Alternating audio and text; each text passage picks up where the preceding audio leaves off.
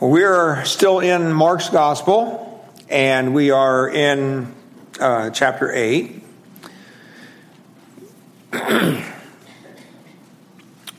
we are in this section where Jesus is fulfilling his ministry uh, in the area of Galilee. And when we finish this, then he will make a move down to Judea and to Jerusalem and he will no longer be ministering up in the Galilee area. But for the time being, that's that's where we still are. Um, he was so we, we, last met Jesus with feeding of the four thousand, um, and then he had taken a, a, boat, as we recall, over to this region called Dalmanutha, which nobody knows where that's at. Matthew says Magdala. Still don't know where that's at.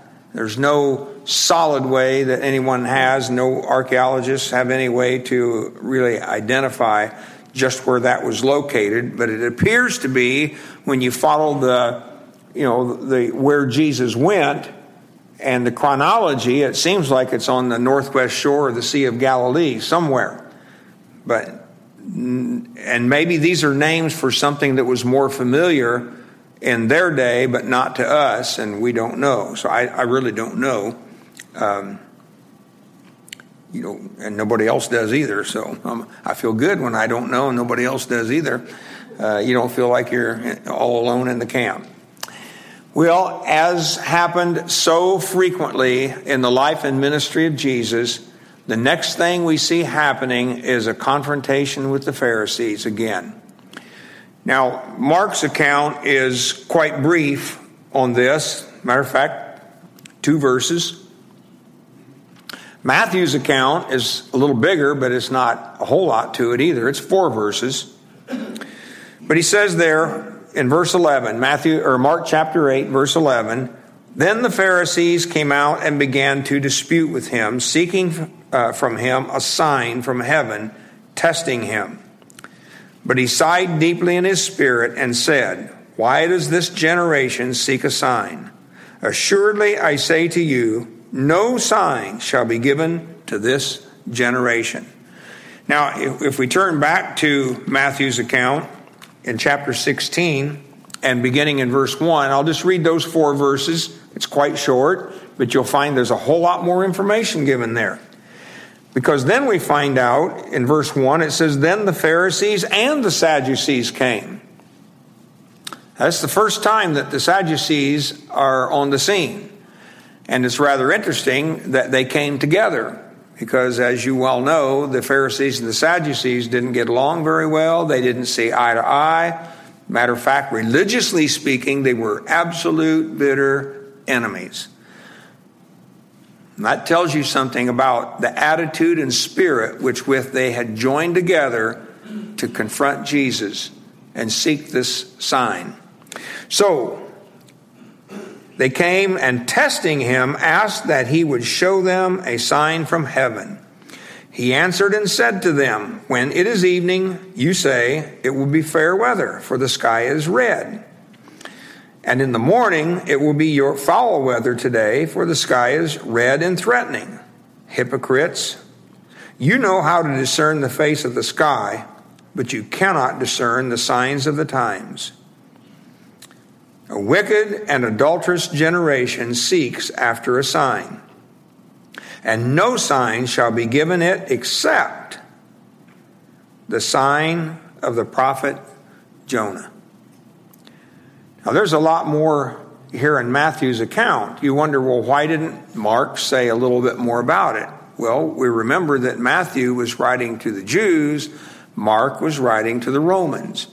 And he didn't find it necessary to include, all this uh, other extraneous information that was not pertinent to his gospel message.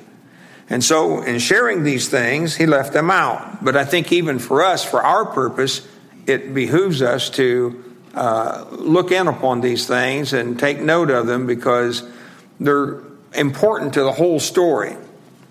Now, this little um, thing that Jesus quoted, I'm not or repeated. I'm not sure what I what what what, ah, what I want to call that, but this when it's in the evening, you say it's fair weather, and in the morning it's foul weather, and so on. You know, uh, we've shortened that to say we used to say it up north: red sky at night, sailors delight. You you know that one: red sky in morning, sa- sailors take warning. And that was a pretty good indicator of the weather. Red sky at night, things weren't looking so good weather wise. Red sky, or, or they were looking good. Red sky in morning, sailors take warning. Storms were coming. So, but he used that to say that the Pharisees, who could discern the weather could not discern the signs of the times. Now that that ought to speak to us. We ought to be able to discern and to know what's going on around us from a spiritual dimension. If we have our heart and our mind in the scriptures, in the Word of God, we understand the things that Jesus is teaching us, things that Paul taught us, and Peter and James and John and so on. If we are comprehending these things, then we ought to be able to look at the things going on around us in our world, even in our own local community, and understand what's happening. Particularly with the drawing down of this age, and it's drawing to a close. It's coming to an end. And the things that are coming upon us. And so we need to have minds that are sharpened by God's word. We need to have hearts that are sensitive and open to the things He's trying to teach us. And when the Spirit of God speaks to us, then we need to listen. The Pharisees, on the other hand, as we saw earlier with the issues of ritual washings, we're only concerned with the externals. And that's why Jesus called them hypocrites. They only were concerned with things going on outside, with the details, the minutiae of their religious worship. Doing this, doing that observing this and observing that, and not paying any attention to the affections of their own heart. And of course, Jesus made quick, quick correction on that by letting them know that the things that come out of the heart of man are the things that defile them. And so the lesson for you and I is to really know that it, that thing had nothing to do with washing dirty hands. And it had everything to do with custom and rite and ritual and the heart. Knowing that hearts are clean and pure and right before Him. Well, we come to this section here with the Pharisees who are seeking a sign from heaven. Typical things that the Pharisees would want to do. They were always looking, and the Jew, of course, was always looking for a sign. the Pharisees, in particular, they wanted some true validation that this man who was going around doing these miracles was truly of God and from heaven.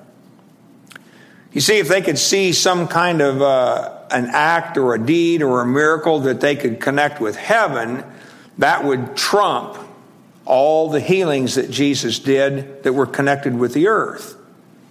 You know, withered hands, casting out demons, healing a blind man, you know, all these sorts of things. These were just, you know, here. And so they wanted to see something far more than just that. And having seen something like that, they would say, well, now we can see that you have authority from heaven, from God the Father, to do these things. And The irony, I guess, of the whole thing, um, you know, that really, by asking that very question, it showed forth the, the, the, spiritual blindness of the Pharisees.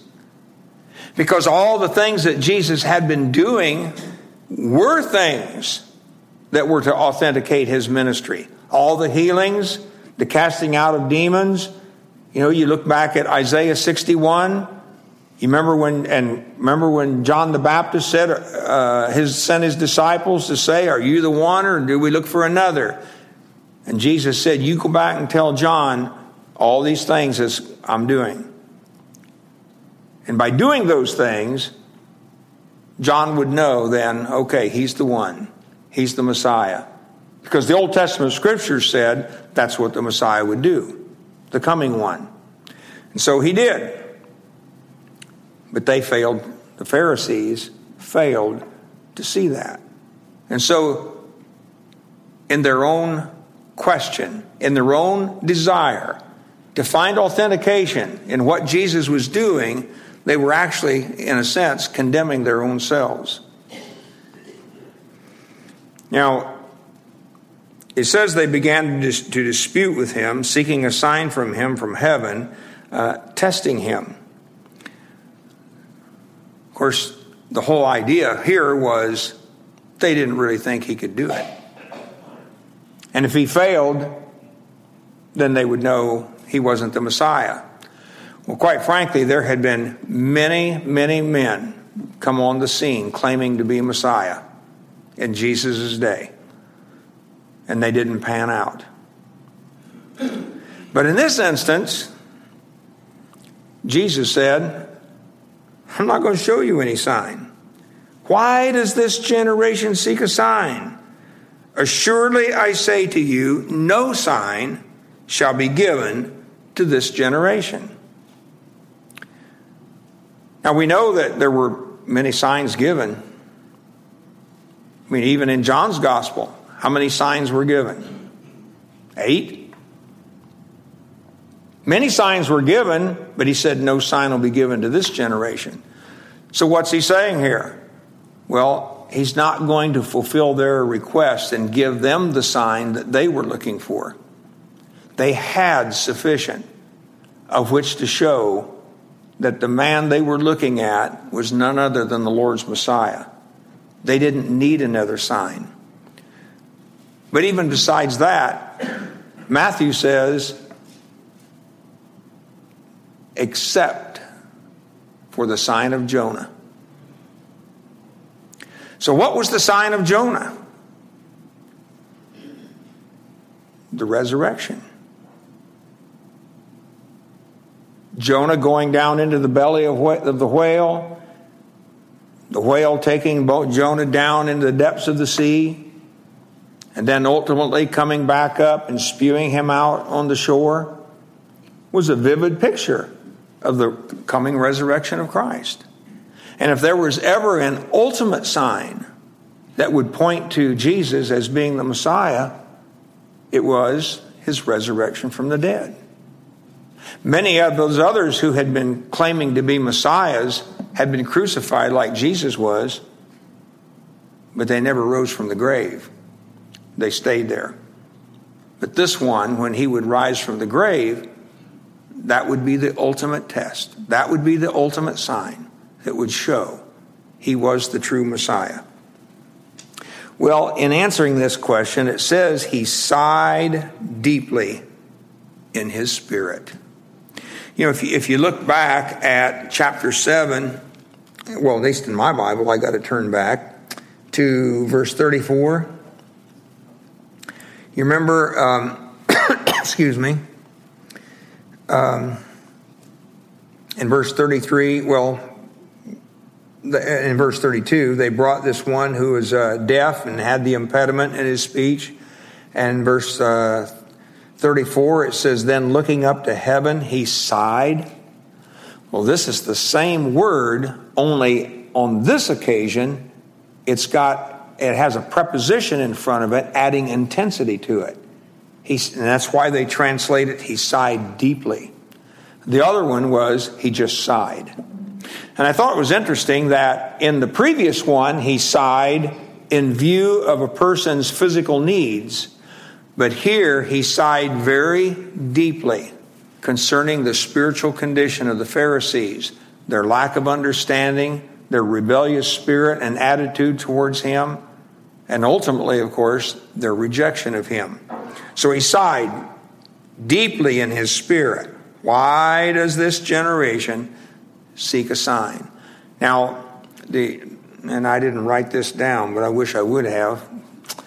Um, the, the, the, phrase says something like this: "If this if this generation seeks a sign," or something like uh, something on that order, and then it just stops.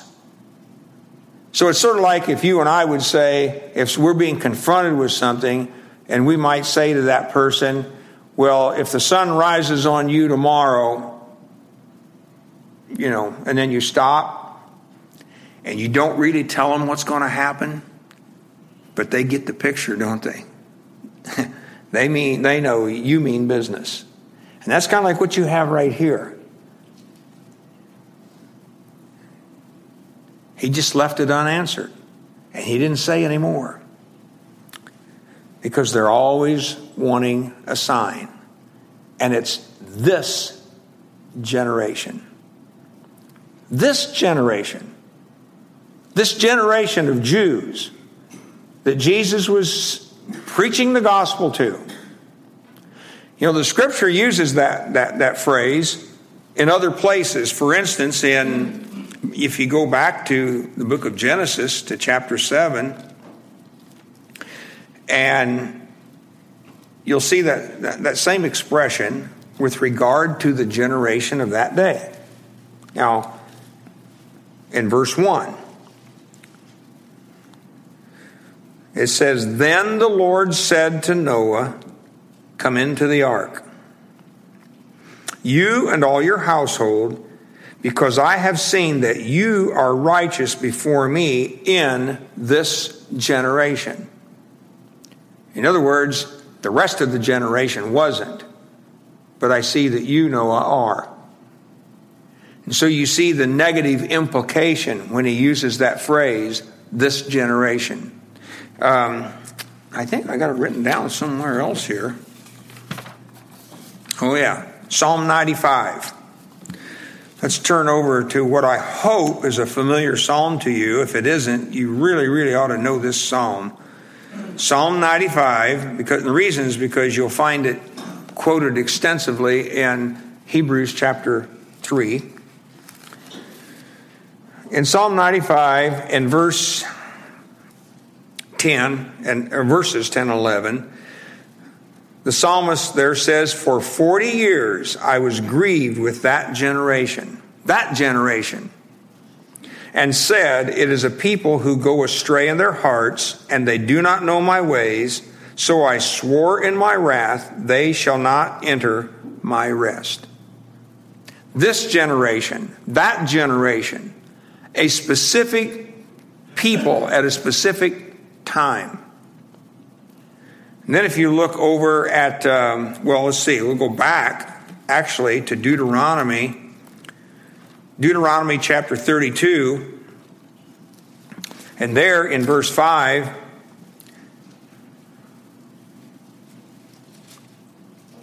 Moses is singing this song right before the present generation is getting ready to enter into the promised land.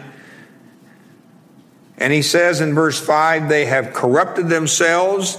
They are not his children because of their blemish, a perverse and crooked generation. And then on down in verse 20, he he repeats it again. He says, They have provoked me to jealousy by what is not God. They have, excuse, I'm reading in verse 21. And he said, I will hide my face from them. I will see what their end will be, for they are a perverse generation. So when Jesus is talking about this generation, he's talking about a certain time in history and a class of people who God is not pleased with and he's going to have to deal with. And he wants to, you know, he asks that question then. If they ask me a sign. You know, it's like, that's it. And then he doesn't say any more. Now, you don't see that in the English translation. No sign shall be given to them, not the one they're looking for. And then he just ends. That's all Mark has to say about it. As a matter of fact, you look in the next verse and it says, and he left them. It's like Jesus was finished dealing with the Pharisees and the Sadducees. Now, he wasn't. He did have further confrontations with him. But the oppression and the spiritual warfare that he had to go through to deal with a generation that was totally against the Lord's Messiah caused him to just up and leave. So here he was. They were over in the west or eastern side of the Sea of Galilee. They got into a boat in verse 10, came to Dalmanutha. The Pharisees, apparently this was pretty near to Capernaum. The Pharisees and the Sadducees come out, they confront Jesus, and then he turns around and leaves immediately. And it says they've got into the boat again in verse 13, and they departed to the other side, back to the east side of the Sea of Galilee again. Now, says here the disciples had, and this is really an interesting introduction to what follows. The disciples had forgotten to take bread, and they did not have more than one loaf with them in the boat. Now, in our way of thinking, a loaf of bread, you know, you could share a, a slice with 12 people, 13 with Jesus. But he's talking about a little, you know, a bun, maybe this size, wouldn't go very far. That was all they had. Now, he's getting ready to reveal the spiritual barrenness even of his own disciples. And so you have to watch this carefully because he gives them, without saying it in words, he gives them, I mean, he does say it in words, but he doesn't use the word, I should say. Rebuke them in a very sharp way. In verse 15, it says, He charged them. A strong word. And He charged them with this saying Take heed, beware. Take heed and beware. Of what? Of the leaven of the Pharisees and the leaven of Herod. Now, of course, you and I know right away he's got a spiritual lesson that he's wanting to teach his disciples, and they're not going to get it. They don't see it. As a matter of fact, it says in verse 16, they reasoned among themselves, saying, It is because we have no bread. Now, that, that just really was, you know, if you're talking to someone and you're trying to convey spiritual truth to them, and I'm sure you've had the experience where they just don't get it. They can't see it.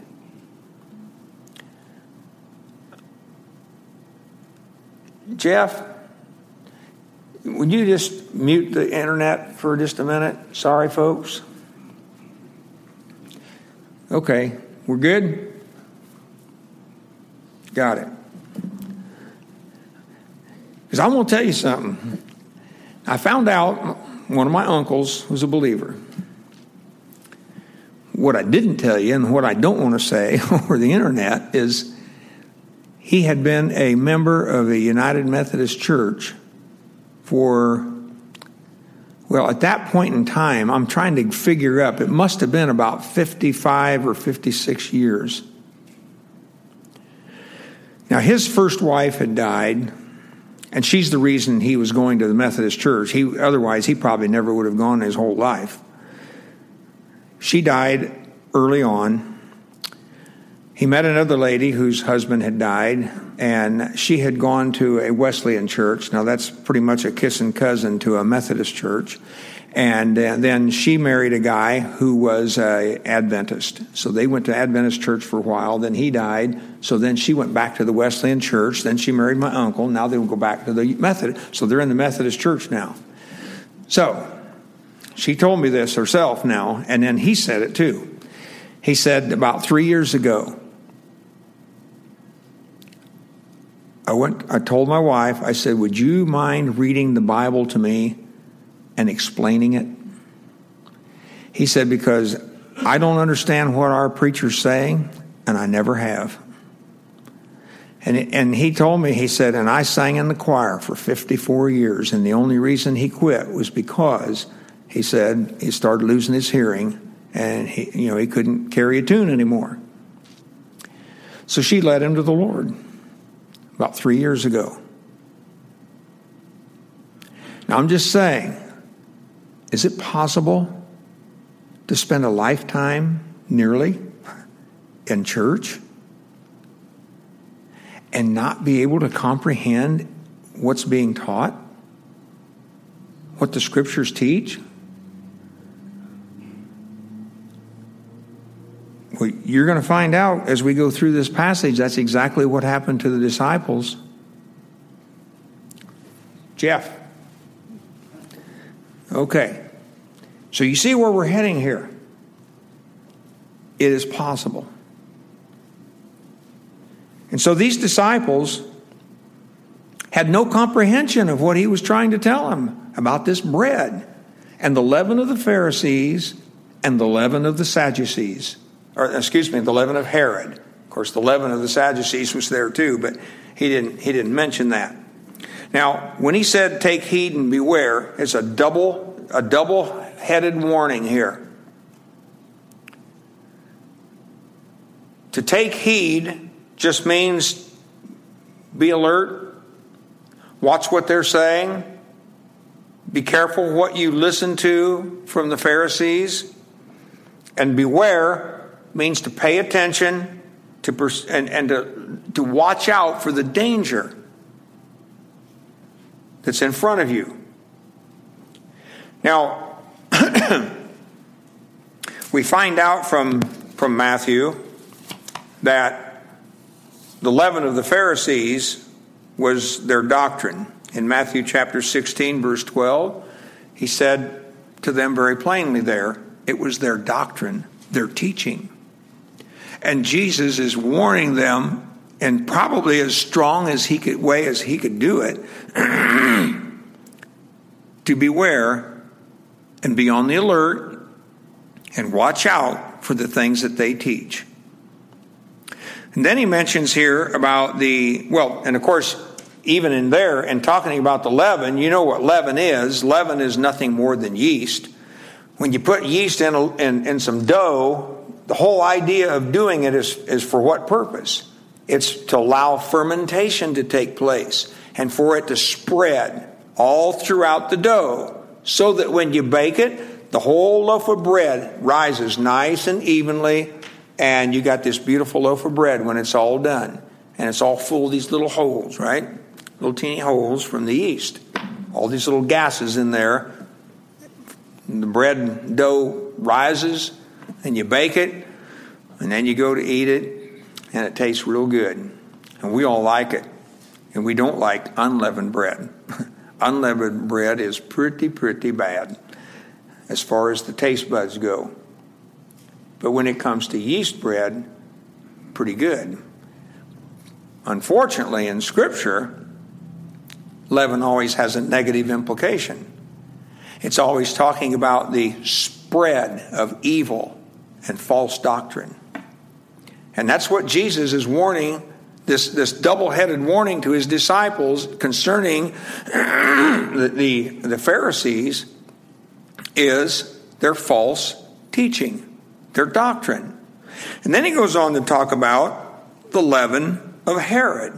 Now, you'll notice that he says the leaven of the Pharisees and the leaven of Herod. Two different kinds of leaven here the, the, the Herodians, the leaven of Herod, was not particularly um, concerning teaching. The leaven of Herod, and by the way, he was part Jew, was his evil, immoral lifestyle. But not only that, when you look at, um, oh man, where was that now? Chapter 3, verse 6. Turn back in Mark chapter 3, verse 6. Because you might remember that there was a group of Jews who actually followed Herod. In verse 6, it says, Then the Pharisees went out and immediately plotted with the Herodians against him that is against Jesus, how they might destroy him. So the Pharisees here united with the party of the Herodians, those who followed after Herod. And so we have here Jesus is warning the disciples against both of these, the Pharisees and the Herodians, and Herod himself, and the leaven that's associated with them. The idea, of course, is, is to separate yourself from it and don't be taken in by it. Now, they reasoned among themselves, saying, It is because we have no bread. They thought they were being rebuked because they didn't have any more than one loaf of bread. You remember we talked about that earlier. When Jews were traveling, what did they always do? They always carried their own food because they didn't want to have to eat the food of the Gentiles. That's what they were thinking. And so now, this comes this, this sharp rebuke in the form of a series of questions. Now think about excuse me, think about all that Jesus has has taught them up to this point. Think about all the, months and months of ministry they have been through and all the things that Jesus has taught up to this point. And then he asks this big, long series of questions. He says, uh, Jesus, being aware of it in verse 17, says, Why do you reason that you have no bread? That's question number one. Do you not yet perceive nor understand? Question number two. Can you not see with the mind? Can you not understand? Now, this word understand was, I, I really thought that was pretty neat because it's got the idea of can you, can you, have you been able to pull these things together in your mind and make sense of them? It's like you and I would say today, you know, we can't understand something. You say, I, I just can't wrap my head around that. Well, he's chiding them for that, rebuking them for that. You can't see that yet? Is your heart still hardened? Now, I want to say that this is not a hardened heart of unbelief. It's a hardened heart of dullness, of one that is unable to comprehend spiritual truth. That's the hardness of heart that he's dealing with here. It's a heart that just simply cannot grasp what is going on and what is being said.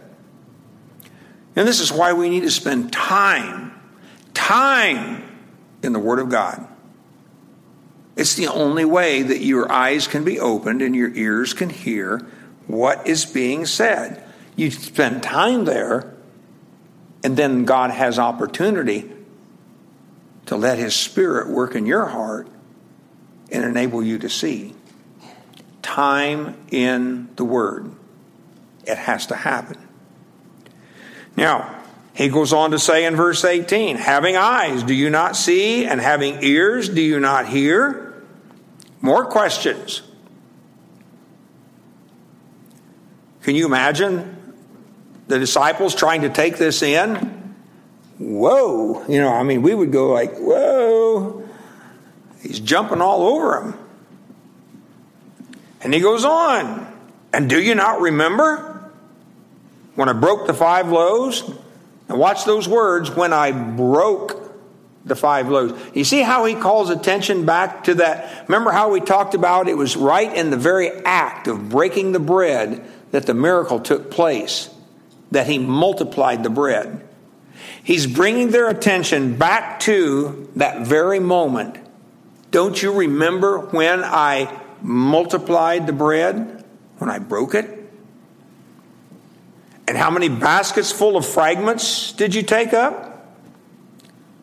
And they said, Twelve. And then when I multiplied or broke the loaves of bread in the feeding of the 4,000, and he says, How many large baskets full of fragments did you take up?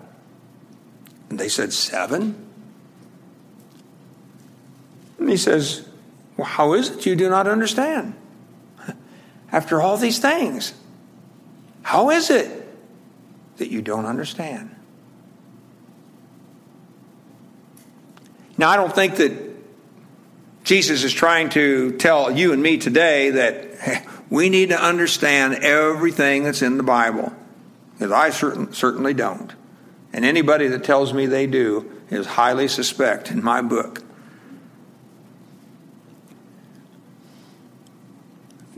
Uh, it was Peter that said Paul spoke of some things that were really hard to understand. But the things that Jesus had been teaching his disciples, and the, the miracles and the casting out of the demons and the various other things that had occurred in the life and ministry of our Lord up to this point, and the things they had experienced with him, should have been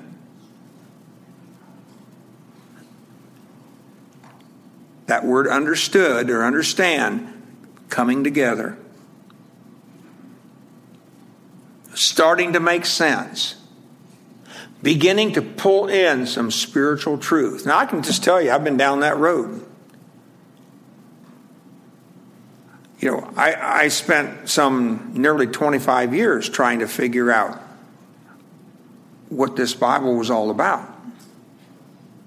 And I think I've shared with you on more than one occasion my, my, my, my, the best way I know to express what t- was going on in my mind in those 25 years was I just, I thought there was like a cloud right here. And I thought on the other side of that, somewhere out there was where true Christianity was at. And I couldn't get over there. And it didn't happen until God Himself opened my mind. And that's the way it'll happen for you and me. How is it you do not understand? Look with me back to um,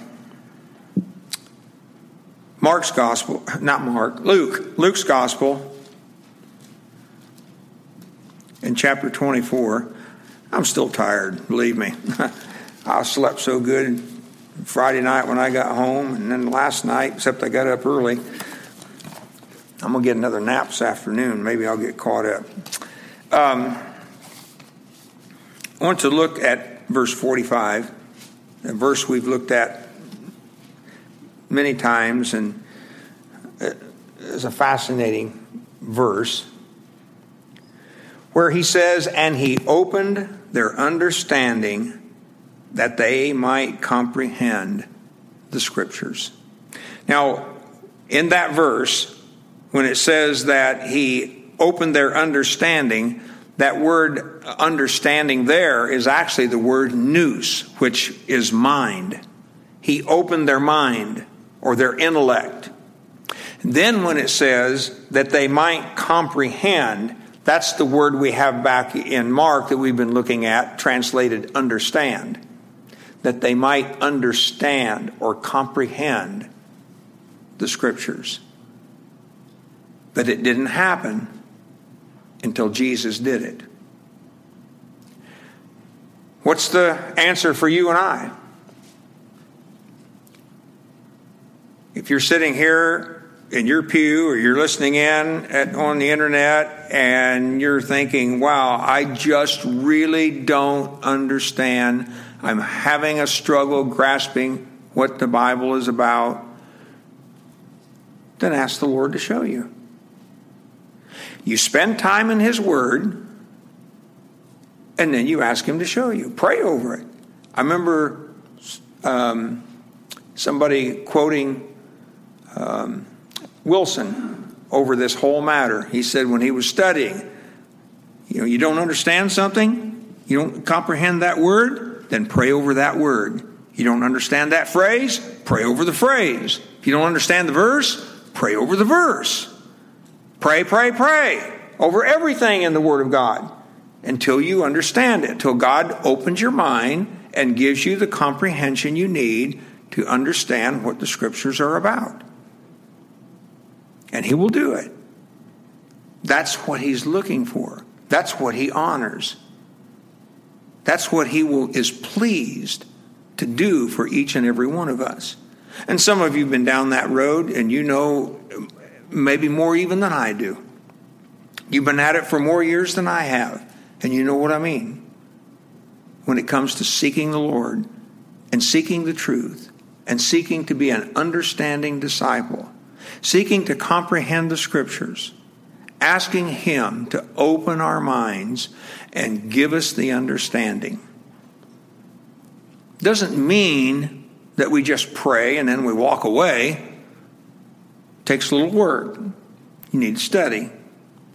You need to understand a few things, things that can be comprehended on one level, but those things will take you then to another level, and then to another level, and then to another. And then pretty soon, as you begin to study those things, all of a sudden, this level over here and this one over here, and they'll all start to do as that word understand implies. It'll all start to come together. And that's the beauty of growing in the Lord and becoming a mature believer.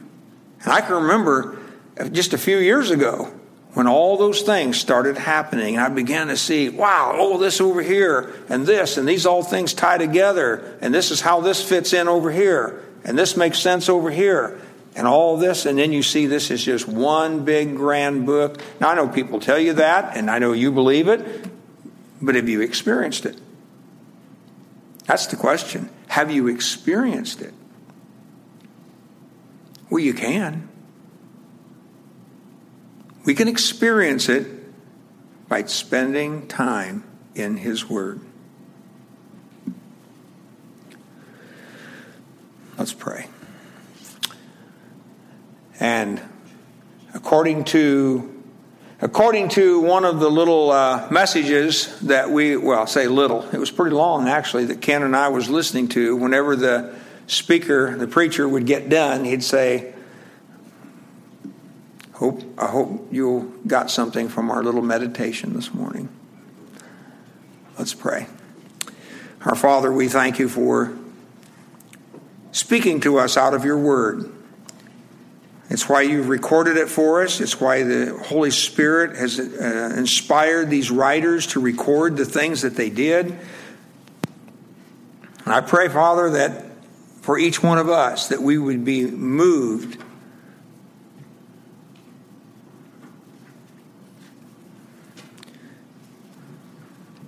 to dig a little deeper and to go a little farther and to pray a little more so that you might show us those things in your word that we need to know and that will allow us to make progress in our walk with you and ascend to those heights of spiritual maturity that you're seeking for each and every one of us. So bless us, we pray, to that end, and that we might be able then to hear one day, Well done. In Jesus' name we pray. Amen.